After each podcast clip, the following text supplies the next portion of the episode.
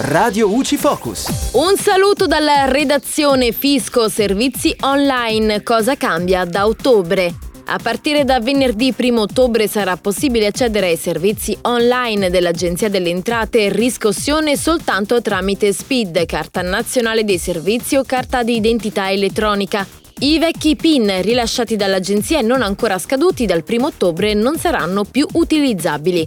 Con queste credenziali i cittadini possono fruire di tutti i servizi telematici del fisco, compresa l'app EquiClick. Tramite il servizio online il cittadino può consultare la propria situazione debitoria, controllare la presenza di cartelle, avvisi e lo stato dei pagamenti, presentare una richiesta di rateizzazione e ottenere poi il relativo piano di dilazione, chiedere di sospendere la riscossione nei casi previsti dalla legge, pagare e attivare il servizio di alert semiscordo per ricevere i promemoria delle proprie scadenze, delegare un intermediario a operare per proprio conto.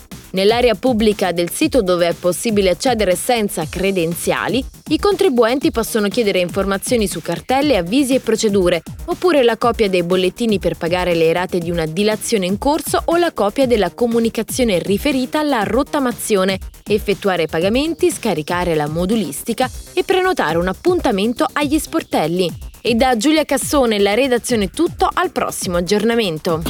Radio UCI. Informati e felici.